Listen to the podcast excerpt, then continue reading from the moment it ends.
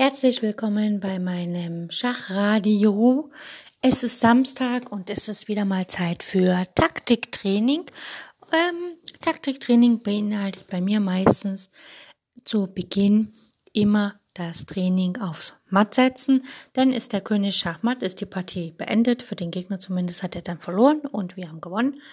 Das heißt, je besser wir darin sind, Taktiken zu erblicken oder Matt Bilder zu erhaschen, beziehungsweise ein Matt vorauszusehen und zu forcieren, desto schneller können wir Matt setzen, desto leichter haben wir es natürlich zu gewinnen. Und desto mehr Erfolg haben wir beim Schach. Und je mehr Erfolg beim Schach, desto mehr macht es natürlich auch Spaß. Deswegen immer samstags das Taktiktraining geht dahin, dass wir üben, Schach matt zu setzen. Wer im Blindschach noch nicht ganz so gut ist, sollte sich auf jeden Fall ein Schachbrett holen und die Figuren schon rausräumen und in die Nähe stellen, weil ich sage dann einfach die Stellung an und dann wird mit der Stellung agiert und ähm, genau. Dann macht euch klar, holt das Schachbrett, holt die Figuren und schaltet alle externen Störfelder aus. Ihr habt jetzt im Schachradio Taktiktraining mit Mattsetzen. Es geht los!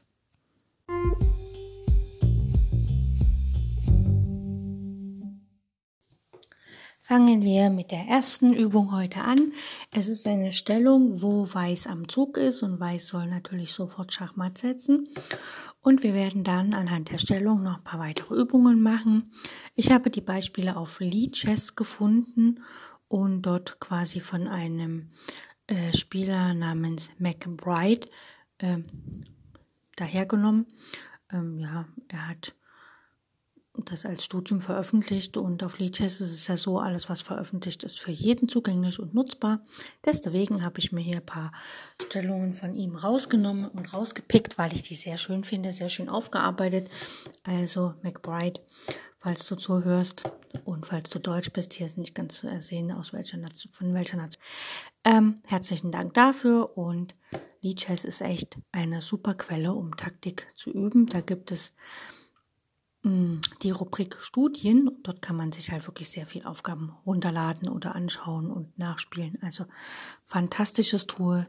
Wer es noch nicht kennt, sollte es einfach anfangen zu nutzen. Ausprobieren, kostet nichts. Und genauso wie das Schachradio hier, was ja auch nichts kostet. Okay, los geht's mit der Stellung. Wir bauen auf. Und zwar, wer es im Kopf kann, fantastisch. Wer es nicht im Kopf kann, macht es auf dem Brett. Das ist auch okay. Ich kann sowieso nicht nachvollziehen, was ihr tut. Ähm, empfehlenswert ist es immer, mit dem Brett zu machen und später vielleicht nochmal die gleiche Folge anzuhören und dann im Kopf zu versuchen. Also los geht's. Der weiße König steht auf dem weißen Feld B1, die weiße Dame etwas weiter weg auf dem weißen Feld H3, ein weißer Läufer auf dem schwarzen Feld E5. Und es gibt noch drei weiße Bauern, einen auf A2, B2 und F2. Alle drei weißen Bauern können noch einen Doppelschritt machen. Das ist wichtig zu wissen. Schwarz hat den König auf G5, die Dame auf A7, einen Turm auf C8, einen Springer auf B4 und drei Bauern, ein auf A4, F7 und G6. Weiß ist am Zug und ähm, da wir ja unseren Taktik-Samstag haben, ist natürlich die Aufgabe, dass Weiß am Zug, wenn möglich, matt setzt oder ein forciertes Matt hinbekommt. Gäbe es den Bauern auf F2 nicht, könnte Schwarz mit Dame G1 matt setzen. Das wäre sehr unangenehm. Äh, Schwarz wird höchstwahrscheinlich nicht Turm C1 spielen, weil unser König schlagen kann. Aber das nichtsdestotrotz Weiß möchte natürlich so schnell wie möglich gewinnen. Schauen wir uns den schwarzen König an, um den geht's ja. Der steht auf G5. Das heißt, er kann potenziell auf die H-Linie gehen. H6, H5, H4 sind aber tabu, weil unsere Dame auf dem Feld H3 steht. Ebenso, weil die Dame auf H3 steht, kann der schwarze König nicht nach G4 gehen und auch nicht nach F5. Nach G6 kann er nicht gehen, weil da sein alter Bauer steht. Und nach F6 und F4 kann er nicht gehen, wegen unserem Läufer auf E5. Das heißt also, der König ist ziemlich eingekesselt, wenn er jetzt noch einen Schach bekommt ohne dass die beiden Figuren, die bisher die Felder kontrollieren, sich groß bewegen. Dann ist er matt. Und das geht natürlich mit dem Bauern von F2 nach F4, wird Schach geboten und der König ist Schachmatt. Er hat keine Wahl. Gut. Gehen wir nochmal in unserer Stellung zurück und äh, schauen uns einfach mal an, was, ähm, also wir ändern die Stellung ein bisschen, alles bleibt, außer dass der König auf das Feld H6 geht und die Dame auf das Feld F1. Jetzt ist die Dame am Zug und wenn wir uns an die vorherige Aufgabe erinnern, da stand ja die Dame auf H3 und der König stand auf G5. Dann schauen wir mal, wenn wir jetzt die Dame von F1 nach H3 ziehen, dann kann der König, er kann nicht auf der H-Linie bleiben wegen der Dame und er kann auch nicht nach H, äh, ja, nicht nach G7 gehen, wegen den Läufer auf E5. Ne? Der Läufer auf E5 kontrolliert F6, G7 und H8. Das heißt, der König muss hier nach G5 gehen und dann können wir wieder mit F4 einfach matt setzen. Übrigens, wenn in der Ausgangsstellung die Dame nicht nach H3 geht zum Schachsetzen, sondern sagen wir mal nach H1 geht, dann kann der schwarze König, muss wieder nach G5 aber dann ist F4 nicht matt, weil die Dame von H1 nicht das Feld G4 kontrolliert. Ja, das ist ganz wichtig zu sehen. Okay, schauen wir uns das dritte Beispiel an. Und zwar die gleiche Stellung nochmal, nur, also die Dame steht auf F1, der König auf H7, ein Läufer auf H6, ein schwarzer, und der, ein weißer Turm auf H2. So, jetzt wollen wir ja, wir haben ja schon zwei Aufgaben gehabt, wo dann die Dame auf H3 stand und wir mit F4 matt gesetzt haben. Das heißt, wir müssen den König irgendwie erstmal nach H6 und dann nach G5 locken. Da bietet sich an, den Turm zu opfern. Also Turm H2 schlägt auf H6. Gut, wir opfern quasi die Qualität. Der König schlägt auf H6 und jetzt können wir unseren Trick anwenden oder unser, was wir schon erkannt haben. Die Dame geht nach H3 mit Schach. Der König hat keine Wahl, er kann nach G5 und dann spielen wir F4 und setzen matt. Was passiert aber jetzt, wenn nach unserem Turm H6, der König steht noch auf H7, die Dame auf F1, wenn da der König nicht auf H6 schlägt, sondern wenn der König nach G8 geht. Unser Läufer steht auf E5. Er kontrolliert die lange Diagonale A1, B2, C3, D4, E5, F6, G7, H8. Das heißt, er kontrolliert auch das Feld H8. Das heißt, hier kann dann, wenn der König nach G8 gehen, der Turm von H6 auf H8 matt setzen. Ja, das ist ganz wichtig zu sehen. Ähm, genau. So, das war das. Und dann schauen wir uns zur gleichen Aufgabe nochmal eine andere. Jetzt kommt schon die nächste. Ne? Wir haben uns quasi jetzt ein Martin Dreier erarbeitet, in dem einfach der Turm auf H6 schlägt, der König schlägt auf H6, die Dame spielt, geht nach H3 mit Schach, der König muss nach G5 und dann kann man mit F4 matt setzen. Ne? Das war also äh, die erste Stellung.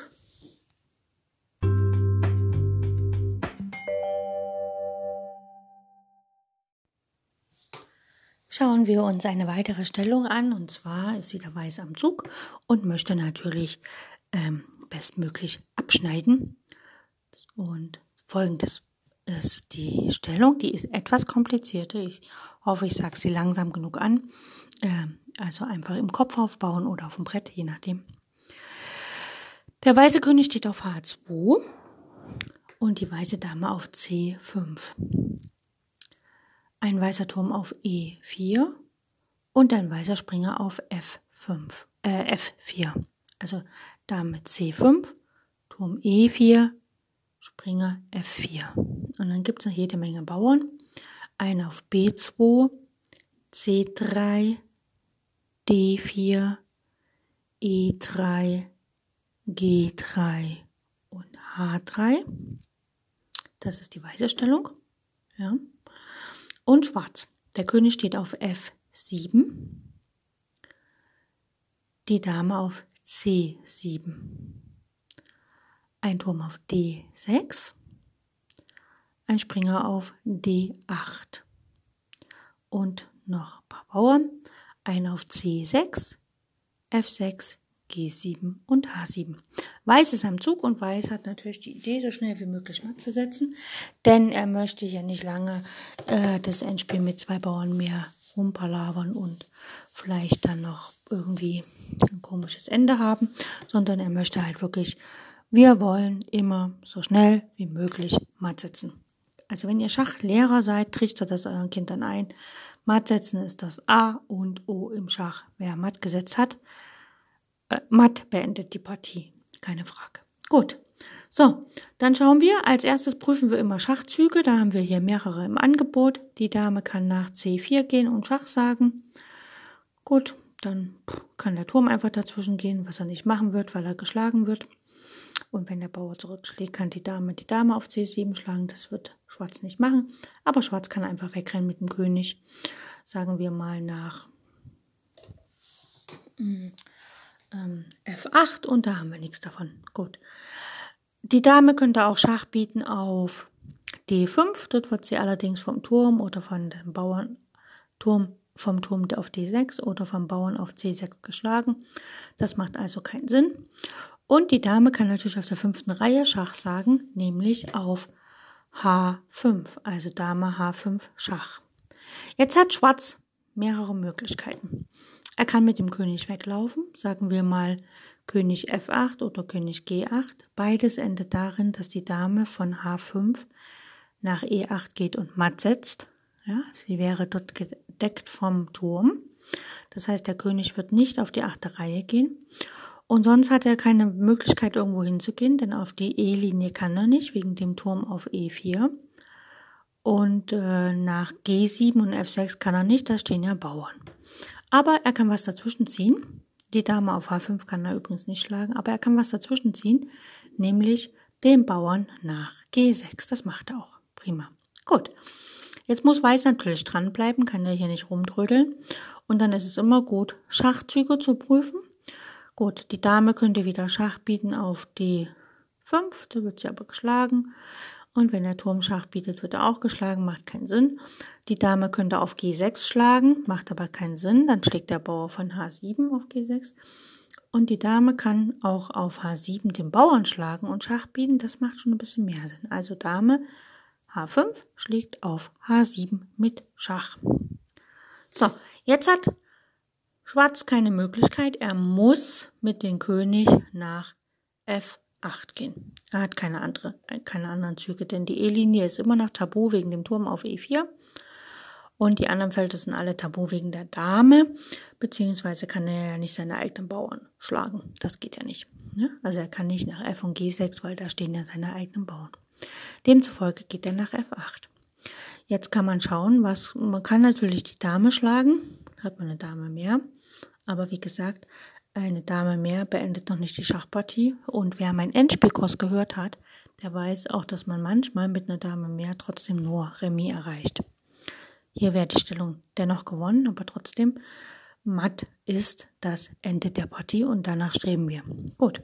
Der König hat im Moment keine Felder, wo er hingehen kann. Und wenn man ihn quasi jetzt nochmal Schach sagt, einfach so Schach, dann ist er matt. Und wenn wir mit dem Springer Schach sagen, dann kann echt keine Figur dazwischen ziehen. Und wenn der Springer nach E6 geht, macht es keinen Sinn, weil dort wird er geschlagen von dem Turm auf D6 oder von dem Springer auf D8. Aber wenn er nach G6 geht, also Springer schlägt G6, diesen Bauern, dann bietet er den König auf F8 Matt, äh, Schach. Und da der sich nicht wehren kann, ist das ein Matt. Ne? Demzufolge wäre das ja auch eine Aufgabe Mathe in 3. Ich habe mir diesmal gespart, die Schritte Mathe in 1, Mathe 2 zu gehen, sondern bin gleich zum Ende zum Mathe in 3 Aufgabe gegangen, weil ich denke, meine Zuhörer sind intelligent und schlau genug, das nachzuspielen, wenn es auf dem Schachbrett ist, beziehungsweise die, die es blind können, Chapeau, äh, die sind natürlich auch, ähm, ja, die beglückwünsche ich auch und die sind natürlich auch in der Lage, einen Matt in 3 zu sehen.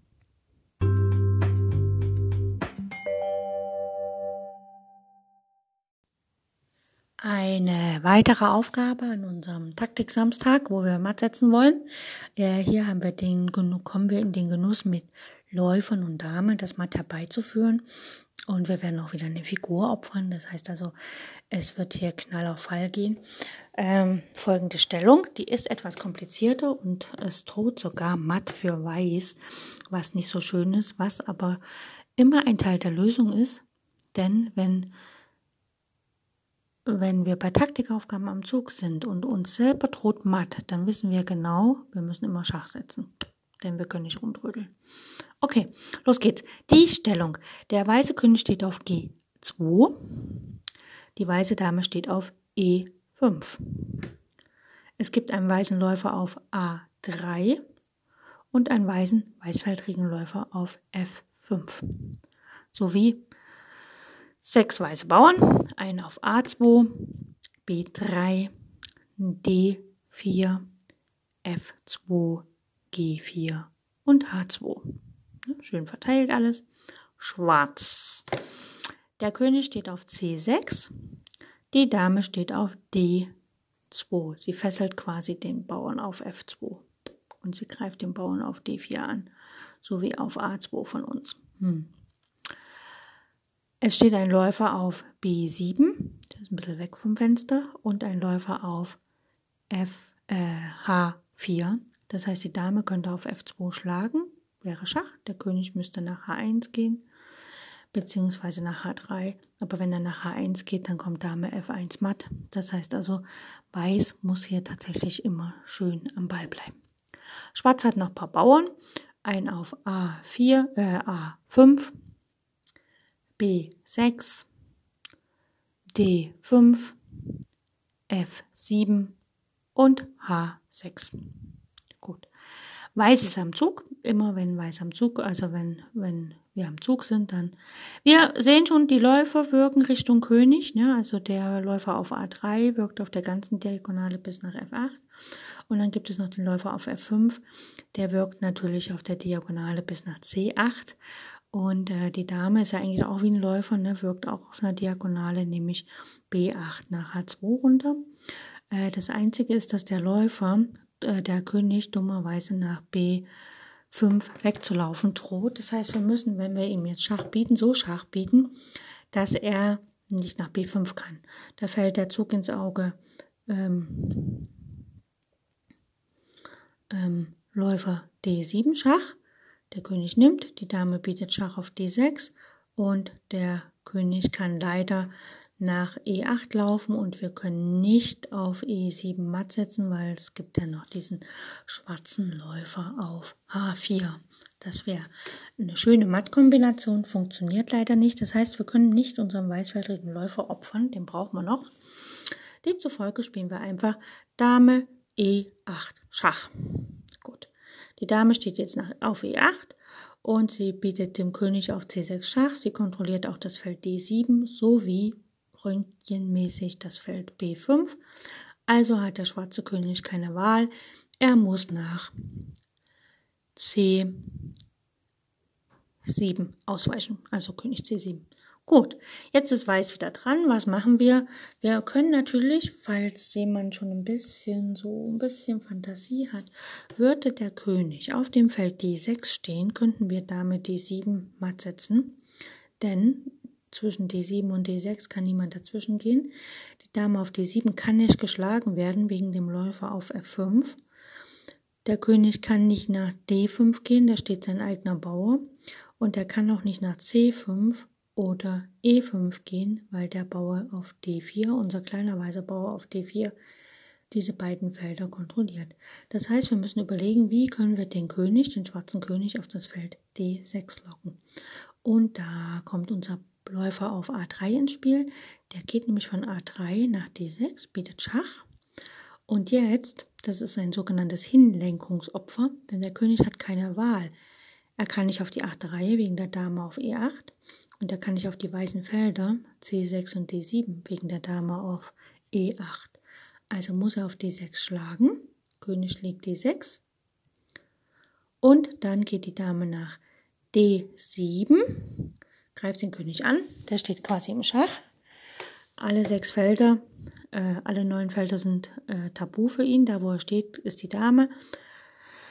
Er kann nicht auf der sechsten und siebten Reihe agieren, weil da die Dame auf D7 steht, die auch noch gedeckt ist. Und er kann nicht auf die fünfte Reihe, einerseits wegen seinem eigenen Bauern auf D5 und andererseits wegen unserem Bauern auf D4, der das Feld C5 und E5 kontrolliert. Und damit finde ich, ist es ein relativ hübsches Matt in 3. Und ja, das ist eigentlich sehr nett, vor allem weil man wirklich mit der Dame erstmal die Dame von einem schwarzfeldrigen Läufer zu einem weißfeldrigen Läufer macht, indem man einfach die Felderfarbe wechselt und dann den schwarzfeldrigen Läufer opfert. Sehr schön.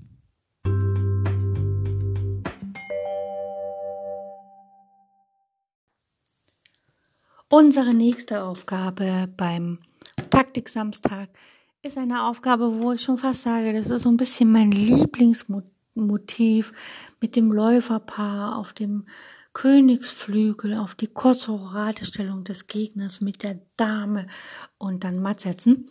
Das ist natürlich immer ganz schön. Das hatten wir auch letztens bei äh, dem, äh, äh, als wir das Buch behandelt haben von Aaron Nimzowitsch. Da gab es das Thema Zwickmühle, da kommt das auch vor. Mhm, gut, hier ist es nicht ganz eine Zwickmühle, obwohl es ist schon verzwickt, aber keine Zwickmühle. Also von dem taktischen Thema her ist es nicht. Es ist einfach wieder ein Hinlenkungsopfer äh, und dann geht das los. Fangen wir an mit der Stellung. Die ist relativ, naja, sind einige Figuren schon auf dem Brett. Mhm, aber ich denke, dass das einige hinbekommen. Wenn nicht, ihr habt ja das Schachbrett neben euch stehen und die Figuren parat. Also Schachbrett abgeräumt und los geht's. Der weiße König steht auf C1. 1. Die Dame steht auf H3. Ich habe ja schon angekündigt, die guckt auf den König, also auf den König von der kurzen Rochade von Schwarz. Der Weiße hat ja offensichtlich lang rochiert, wenn der König auf C1 steht. Gut, die Dame steht auf H3 und es gibt noch zwei weiße Türme, einen auf D1 und E1. Ja, wirklich schön kurz rochiert und die Türme in der Mitte versammelt, da wo sie hingehören. Dann gibt es die Läufer, die sind schon parat am Königsflügel auf die kleine Rochadestellung vom Schwarzen, nämlich auf G6 und H6, sowie ein Springer auf C3. Weiß hat noch fünf Bauern, einen auf A2, B2, C2, G2 und H2. Ich glaube, die Bauern sind in dieser Stellung einfach nur der Idee geschuldet, dass das vielleicht eine Stellung aus einer echten Partie ist. Gut. Schwarz hat den König auf dem Feld G8, hat kurz rochiert oder auch nicht, hat die Dame auf C7 und hat beide Türme noch in der Grundstellung, den einen Turm auf A8 und den anderen auf H8. Das heißt, Schwarz hat entweder versäumt zu rochieren oder er hat den Turm schon wieder zurück. Auf jeden Fall hat er in der Entwicklung ein bisschen mit seinen Türmen gepennt. Dafür hat er aber ja, hat da nicht mal was mehr, ne? Hat sogar einen Bauern weniger. Gut. Dann hat Weiß, äh, blum, Schwarz hat noch einen Läufer auf C8, also auch noch in der Grundstellung, sowie einen Läufer auf E7. Ne? Und einen Springer auf dem Feld C5, sowie ein paar Bauern, einen auf A6, B4, E6 und F6. Ne? Hat also einen Bauern weniger. Weiß ist am Zug und Weiß möchte natürlich so schnell wie möglich gewinnen und möchte gerne matt setzen. Leider kann Weiß nicht Turm D8 spielen, denn der wird entweder vom Läufer oder von der Dame geschlagen, was nicht so günstig ist. Und es funktioniert leider auch nicht der Zug Dame H3 nach E6 mit Schach, denn da kann der Läufer von C8 schlagen oder der Springer von C5. Das heißt also, das funktioniert alles gar nicht. Und Weiß möchte dennoch so schnell wie möglich halt einfach hier Erfolg haben. Ansonsten spielt Schwarz möglicherweise Läufer F8 und ähm, die Dame muss irgendwie, der Läufer auf H6 geht dann verloren, was dann sehr schade wäre. Denn dann kommt Schwarz ins Spiel und Weiß möchte Schwarz kein Spiel erlauben. Also fangen wir an zu überlegen. Weiß kann Schach setzen, hat mehrere Möglichkeiten. Turm D8 fällt aus, hatten wir schon. Läufer H7 fällt auch aus, dann kommt nämlich einfach Turm H7 und das bringt nichts. Aber wir können ja Läufer F7 mal ausprobieren. Läufer F7 Schach, wieder ein Hinlenkungsopfer. Nämlich Weiß räumt die G-Linie frei und lockt den König auf das unsichere Feld F7. Wenn ich gerade Läufer G7 gesagt habe, tut's mir leid. Also ich meinte Läufer F7 Schach und der König schlägt auf F7. Und jetzt kommt einfach die Dame nach H5. Sie wird näher herangeführt und wieder auf die weißen Felder, da wo sie auch hin will. Denn der Läufer auf H6 ist ja ein schwarzfeldriger Läufer und wir wollen ja auf den weißen Feldern stark werden. Also Dame H5 Schach. Genialer Zug, der König muss zurück auf das Feld G8 und jetzt kann die Dame wunderbar matt setzen, denn äh, so ein, äh, das nennt sich Epauletten, Epiletten, Epaulettenmatt, so ein französischer Begriff dafür, dass der König äh, zwei so Schulterpolster hat. Das gab es früher, wenn so die Offiziere, das gibt es auch heute noch, wenn die Offiziere so ihre Uniform anhaben, dann haben die so an den Schultern hatte man dann so früher so kleine Knäufchen mit so mit so Bändchen dran. Das sah ganz hübsch aus, so kleine, naja, so, so kleine Schulterpolster. Und äh, wenn der König das hat, dann braucht die Dame nur direkt vor dem König in Opposition sozusagen erscheinen und dann ist der König matt, wenn diese Polsterchen äh, Türme sind. Ne? So. Und hier steht ja schon der Turm auf H8, der König auf G8 und das andere Polster fehlt zwar, weil das steht auf A8, aber der Läufer von H6 kontrolliert ja das Feld. Das heißt also, der König ist flankiert von zwei Figuren, die ihn zwar auf diesen Reihen wohl schützen, aber nicht dazwischen ziehen können. Deswegen kann die Dame einfach nach G5 gehen und matt setzen. Das ist eigentlich ganz hübsch. Ähm, Genau, das Matt-Motiv ist eigentlich sehr bekannt, dass man, wenn der König halt zwischen seinen beiden Türmen steht, dass dann, wenn da nichts mehr dazwischen gehen kann, die Dame einfach auf dem Feld äh, direkt, also auf dem Feld vor dem König erscheint mit einem Feldabstand oder direkt auf dem Feld vor ihm. Also wenn die Dame nach G7 gehen könnte, wäre der ja auch matt, weil der Läufer das Feld deckt. Aber die Dame ist ja kein Springer, sie kann ja von H5 nicht nach G7 gehen, deswegen Dame G6 matt.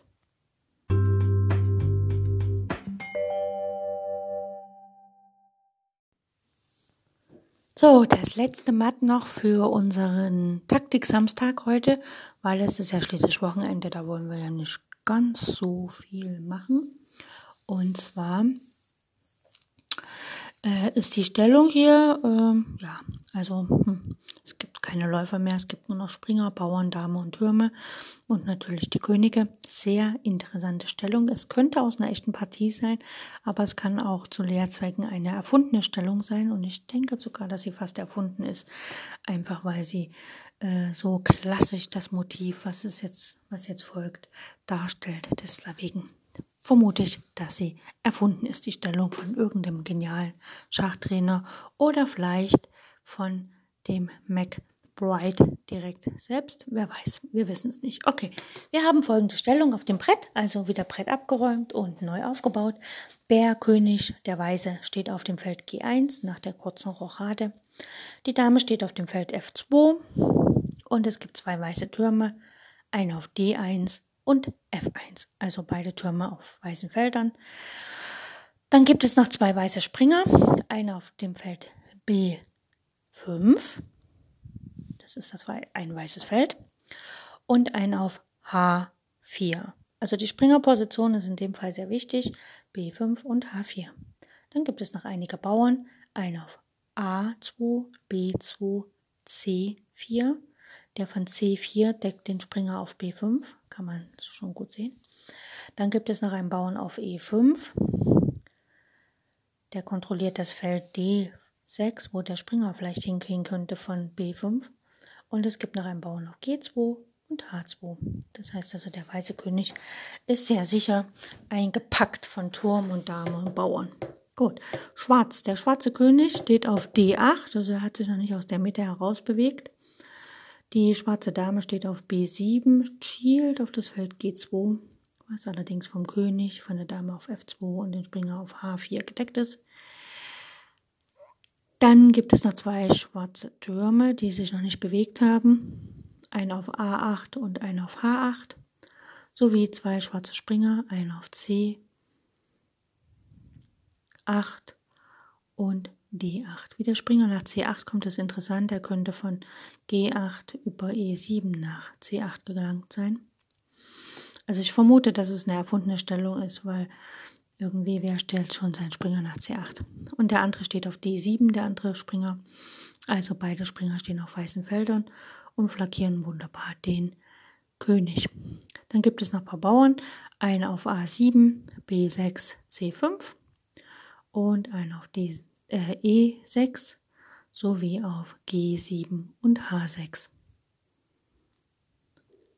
Also das Material ist ausgeglichen. Der Springer auf D7 von Schwarz kann nicht ziehen, weil dann der Läufer von D1, äh, der Turm, nicht der Läufer, der Turm von D1 dem König Schach bietet. Das heißt also, der Springer ist gefesselt. Der König selbst kann nicht nach C7 gehen, wegen unserem Springer auf B5. Das ist wichtig zu erkennen. Hm, und der König sonst hat auch nicht so, na gut, er hat halt noch E7 und E8 als Felder und wir wollen ihn natürlich so schnell wie möglich matt setzen. Das heißt, wir fangen an mit einem Schachzug. Die Dame könnte nach F6 gehen, Schach sagen, wird sie aber vom G-Bauern geschlagen, das ist nicht so nett. Deswegen geht sie vielleicht nach F8, da wird sie vom Turm geschlagen, aber wir können ja mit unserem Turm auf F1 nochmal nehmen. Also Dame, F8, Schach. Der König kann jetzt übrigens mit nach Dame F8 nicht nach E7 gehen, weil die Dame ja auch E7 kontrolliert. Gut, der Turm von H8 macht wahrscheinlich seinen ersten Zug in dieser Partie und schlägt auf F8 unsere Dame. Und wir setzen gleich nach mit Turm F1 nach F8 mit Schach. Der König geht nach E7. So, jetzt müssen wir einen Zug finden. Da, wir wollen unseren Turm ja da stehen lassen, weil der kontrolliert ja die achte Reihe, äh, ja die achte Reihe und die F-Linie, der andere Turm die D-Linie. Und wir würden gern den Turm decken und auch den König Schach sagen. Die beiden stehen auf schwarzen Feldern kurz nebeneinander. Das heißt, wir brauchen einen Springer. Unser Springer steht auch gerade auf dem schwarzen Feld. Genial, denn dann kann er von H4 nach G6 gehen. Er deckt unseren Turm auf F8 und er greift den König auf E7 an und damit ist das Schachmatt. Ne? Also der Springer greift nicht nur den König an, sondern er deckt auch gleichzeitig den Turm. Und solche Mattbilder, wo der Springer halt den Turm deckt, der die Fluchtfelder für den König nimmt und gleichzeitig aber auch den König Schach bietet, solche Mattbilder kommen in Partien recht häufig vor, weil die werden gerne übersehen. Es gibt auch einen Namen für diese Mattbilder, sie nennt sich Hookmatt, aber ich weiß nicht, woher der Name Hookmatt kommt. Ähm, im Deutschen gibt es den Begriff arabisches Matt, auch für Mattbilder Turm, mit Turm und Springer. Und ähm, ich glaube, ich habe mal gelesen, dass der Name daher kommt, weil der Turm und der Springer in der Geschichte des Schachs ihre Gangart nicht verändert haben und man den Ursprung des Schachs äh, in den arabischen Raum legte. Und von daher sagt man dann, zu diesen Mattbildern, die mit Turm und Springer erfolgen, arabisches Matt, weil man damit praktisch sagen will, dass diese beiden Figuren halt einfach ähm, noch nie ihre Gangart geändert haben. Ne, der König hatte seine Gangart schon mal geändert, denn er früher gab es das, äh, gab's die Rochade nicht. Die Damen konnten früher nicht so weit ziehen. Ähm, bei den Bauern bin ich gar nicht sicher, ob es früher, ganz früher, ganz in der Urform den Doppelschritt schon gab. Und wie gesagt, Rochade gab es früher auch noch nicht, weil man konnte den König halt einfach nicht so schnell in Sicherheit bringen, wie man das brauchte. Und die Läufer waren früher, glaube ich, auch ein bisschen kurzschrittiger. Die konnten, glaube ich, nur ein bis drei Felder weit ziehen und aber nicht so langschrittig, wie sie heute sind. Also definitiv ist es so, dass der Springer und der Turm ihre Gangarten nicht geändert haben und von daher nennt man solche Mats arabisches Matt, im englischsprachigen Raum Hookmat, weil es irgendwie wie so ein kleiner Haken aussieht. Naja gut, jede Nation, jede Sprache hat ihre eigenen ähm, Bezeichnungen im Schach, ist ja auch legitim und ich finde das Mattbild sehr schön. Ich selber habe das schon oft in Partien gehabt. Ähm, ich hatte mal in Tschechien ein Schachturnier mitgespielt, da habe ich gegen einen kleinen Jungen gespielt. Ich glaube, da war der nach sechs oder sieben Jahre alt, hat verdammt gut gespielt. Aber äh, sein König stand auf H7. Ich hatte meinen Springer bereits auf G6 postiert, hatte den Springer gedeckt mit H5 mit meinem Bauern. ja, H5. Und dann habe ich halt einen Turm auf die 8 Reihe gebracht. Und ich glaube, ich habe sogar die Dame auf E8 angegriffen. Er hat sie dann weggezogen. Und damit hatte ich dann Platz, mit meinem Turm nach H8 zu gehen und seinen König auf H7 matt zu setzen. Also sehr zu seinem Ärger. Und ja, aber es war offensichtlich nicht schlimm für den Jungen, denn heutzutage ist er deutlich besser als ich. Er hat, glaube ich, mittlerweile auch den Fiedemeistertitel und ist noch nicht mal 14 oder 15 Jahre alt. Also der hat Riesensprünge gemacht und ich kann sagen, wow, ich habe gegen einen noch nicht Fiedemeister, gegen einen potenziellen Fiedemeister ein arabisches Matt aufs Schachbrett gezaubert. Äh, sowas ist immer wieder schön. Und deswegen bin ich halt der Meinung, Mattsetzen üben ist das A und O im Schach. Und es macht auch am meisten Spaß, weil das Ergebnis ist eigentlich, das Ziel ist so klar, man weiß, wo man hin will. Und matt ist matt. Wenn das erreicht ist, hat man sein Ziel erreicht. Und wenn man das noch nicht matt gesetzt hat, dann hat man eben das Ziel noch nicht erreicht. Also die Aufgabe ist relativ klar, was in vielen anderen ähm, Aufgaben, ne, wenn man dann sagt, ja, hier, Weiß gewinnt einen Bauern und hm, okay, aber ist die Partie tatsächlich mit dem Bauern mehr schon gewonnen oder Weiß gewinnt eine Figur, hm.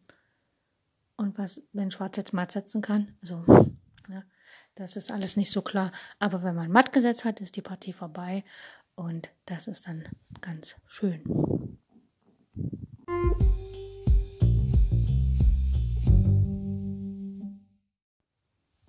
Bevor wir die heutige Folge ähm, unserem Taktik-Samstag beenden, möchte ich nur ganz kurz für diejenigen, die sich im Schach nicht ganz so auskennen, ähm, kurz wiederholen, was Schachmatt ist. Und zwar habe ich mal hier die Wikipedia aufgeblättert. Ein Schachmatt, in, unter Schachspielern auch einfach nur Matt genannt, ist eine Stellung im Schachspiel, in der ein König im Schach steht und es keinen regelgerechten Zug gibt, dieses Schachgebot aufzuheben. Mit einem Schachmatt ist die Partie beendet und für den Spieler, dessen König Schachmatt gesetzt wurde, verloren. Davon zu unterscheiden ist das Patt, bei dem der Spieler am Zug zwar ebenfalls keinen legalen Zugmöglichkeiten zur Verfügung hat, sein König aber nicht im Schach steht. Im Falle vom Patt endet die Partie auch sofort und ist Remis, also unentschieden. Gut. Es gibt einige verschiedene Matt-Bilder. Ähm, der Begriff Schachmat stammt aus der persischen Sprache und das heißt Schamat bedeutet so viel der König, der Schah, ist überfallen, geschlagen und höflos. Es gibt die Übersetzung, der König ist tot, das ist aber eigentlich ungenau. Ne? Genau, so. Und dann gibt es verschiedene Mattmotive, ne, Kombinationen, Mattmotive, elementare Mattbilder. Und ähm, ich schaue mal an und ich hatte letztens ein Mattbild erwähnt, wo neben dem König zwei äh, Türme stehen und dann die Dame vor dem König erscheint. Das ist das sogenannte Epaulettenmatt. Das kann man halt nachlesen. Das kommt aus dem äh, Französischen der Begriff, und zwar das Epaulettenmatt, ist beim Schach ein Mattmotiv, in dem der König, flankiert von eigenen Figuren, die ihm wichtige Fluchtfelder nehmen, matt gesetzt wird. Der Name des Motivs ist von den Epauletten abgeleitet und unterstreicht die Ähnlichkeit der Figuren neben dem König mit diesen Schulterstücken. Epauletten ist halt ein französischer Begriff. Es gibt auch diesen Begriff Schwalben, Schwanz, Matt wo halt die Figur, die vor dem König erscheint, von einem Bauern oder von einer anderen Figur ähm, gedeckt wird und die, die Figuren neben dem König nicht neben dem König direkt stehen, sondern halt ein Feld schräg hinter ihm. Also wenn der König auf D7 steht, dann sind das die äh, Türme auf C8 und E8, die Dame auf D6 setzt matt und ist gedeckt durch einen Bauern zum Beispiel auf E5. Das ist dann ein sogenanntes Schwalbenschwanz matt.